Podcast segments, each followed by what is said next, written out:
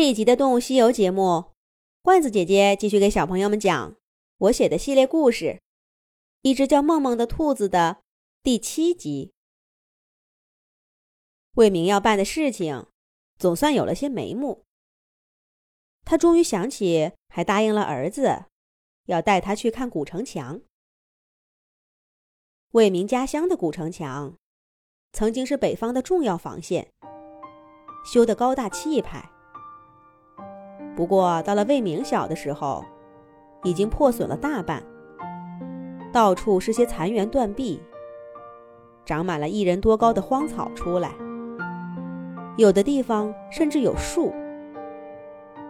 魏明经常跟哥哥站在城墙上打架，一打就是一天。魏明长大以后，去看过许多地方的城墙，但是这么宽的。仿佛在上面能长出森林的城墙，他却再也没见过了。如今的古城墙变得更少了。从前，魏明经常跟哥哥打架的那一段，已经变成了一片高楼，只剩下几段更小的，当做景点围了起来。要上去还得买票呢。正赶上暑假，城墙上。人山人海，魏明没抢到好位置，他只好把丁丁抱起来。可就算这样，也怎么都越不过前面的人头。魏明总觉得这不是小时候的城墙了。从城墙上下来，魏明问丁丁还想去哪儿，丁丁却拉着爸爸的手往家走。一路上，丁丁。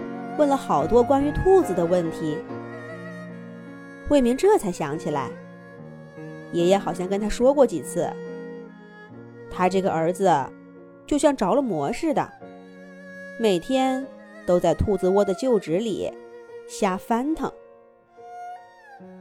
丁丁，等咱们回家了，爸爸给你养两只小兔子吧。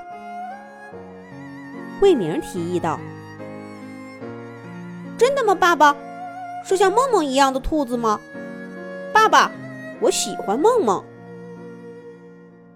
丁丁兴奋地说道：“梦梦，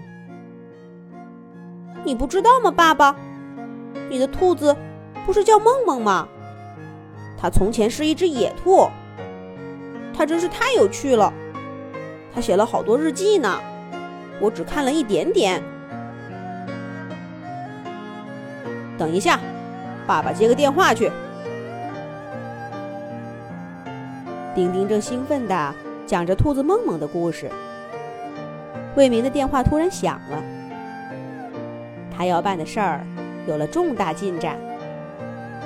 魏明在电话里跟朋友约好时间，把丁丁送回家，连门都没进，就匆匆忙忙的又走了。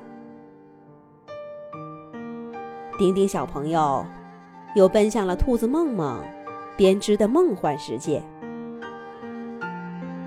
来到魏明家以后的日记，梦梦换了一种树叶。丁丁问过太爷爷，那是悬铃木的叶子，叶片厚实宽大。梦梦的字写的也更大、更清晰了。我听说过许多。关于人类世界的故事，大都是老花脸讲的。除了老花脸，也没有谁给我讲过故事了。但老花脸告诉我，我听的这些故事，跟任何一只兔子听到的，都不会有什么差别。老花脸说，这些故事在兔子家族世世代代的流传。绝不会有一个字的偏差，真是这样吗？我才不信！老花脸常常今天就忘记了前天吃过什么，昨天的事情，今天就换了个版本。那这些无关紧要的故事，他真的能记清楚吗？更何况是记在那么多兔子的脑子里呢？在那些故事里。人类总是很可怕，比狼还可怕。他们会在林子里设下陷阱，捕捉深夜外出的可怜兔子。当他们受了伤，哀嚎上一整夜，早起的人才会把他们带回家。回家以后的事儿，我不想再讲了。我不想以后看这些日记的时候，再吓上自己一次。无论这些故事是真是假，为什么要一代一代的讲给小兔子们听呢？他们除了会把小兔子们吓得整夜整夜的睡不着，我实在看不出这些故事有什么意义。那么多兔子的一生，根本不会跟人类有任何交集。那些倒霉踩进陷阱的，这些故事大概也帮不上什么忙。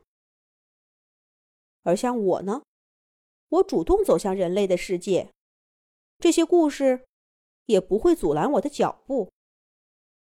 毕竟，我相信，生活不会变得更差。